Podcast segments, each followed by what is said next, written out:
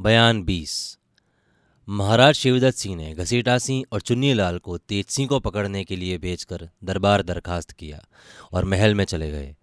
मगर दिल उनका रंबा की जुल्फों में ऐसा फंस गया था कि किसी तरह निकल ही नहीं सकता था।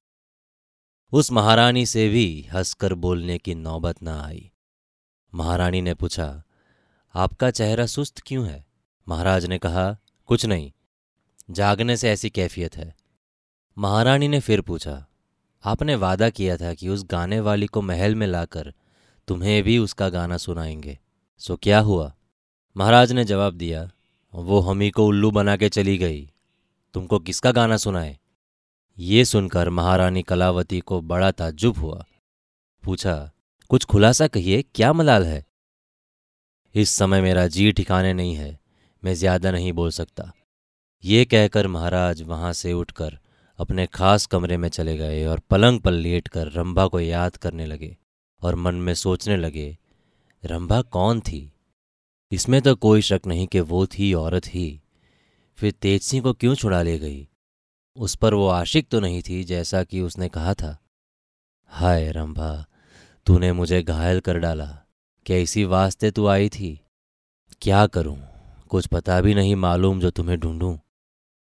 दिल की बेताबी और रंबा के ख्याल में रात भर नींद न आई। सुबह हो, महाराज ने दरबार में आकर दरियाफ्त किया। घसीटा सिंह और चुन्नी लाल का पता लगाकर आए या नहीं, मालूम हुआ कि अभी तक वो लोग नहीं आए। ख्याल रंभा की ही तरफ़ था। इतने में बद्रीनाथ, ताजिम, ज्योतिष जी और क्रूर सिंह पर नज़र पड़ी। उन लोगों ने सलाम किया और एक किनारे बैठ गए। उन लोगों के चेहरे पर सुस्ती और उदासी देखकर और भी रंज बढ़ गया। मगर कचहरी में कोई हाल उसने ना पूछा। दरबार दरखास्त करके तकलिया में गए। पंडित बद्रीनाथ, क्रूर सिंह, नजीम और जगन्नाथ ज्योतिष को तलब किया। जब वो लोग आए और सलाम करके अदब के साथ बैठ गए, तब महाराज ने पूछा, कहो, तुम लोगों ने विजयगढ़ जाकर क्या किया? पंडित बद्रीनाथ ने कहा, हुजूर, काम तो यही हुआ कि भगवान दत्त को तेज सिंह ने गिरफ़्तार कर लिया। और पन्नालाल और राम नारायण को एक चंपा नामी औरत ने बड़ी चालाकी और होशियारी से पकड़ लिया। बाकी मैं बच गया। उनके आदमियों में सिर्फ़ तेज सिंह पकड़ा गया था, जिसको ताबेदार ने हुजूर में भेज दिया था। सिवाय इसके और कोई काम न हुआ। महाराज ने कहा तेज सिंह को भी एक औरत छुड़ा ले गई।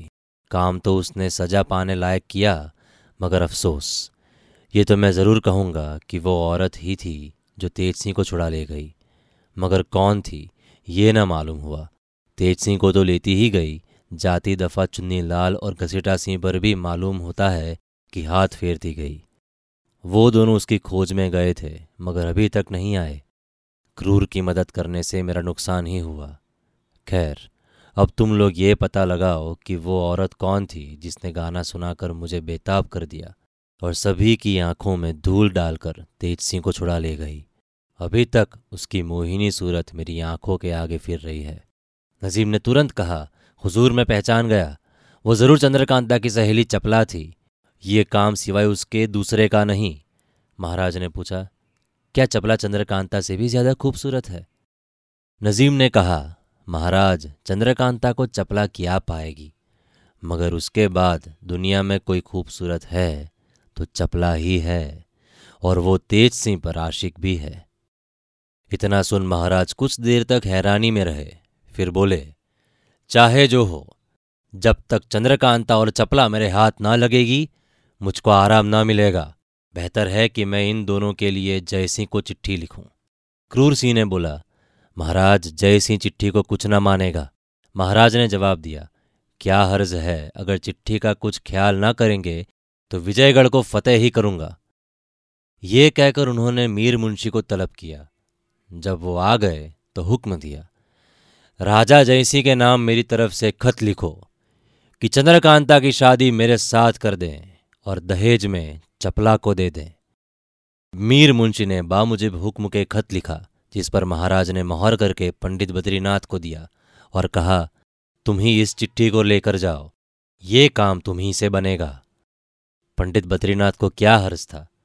खत लेकर उसी वक्त विजयगढ़ की तरफ़ रवाना हुए।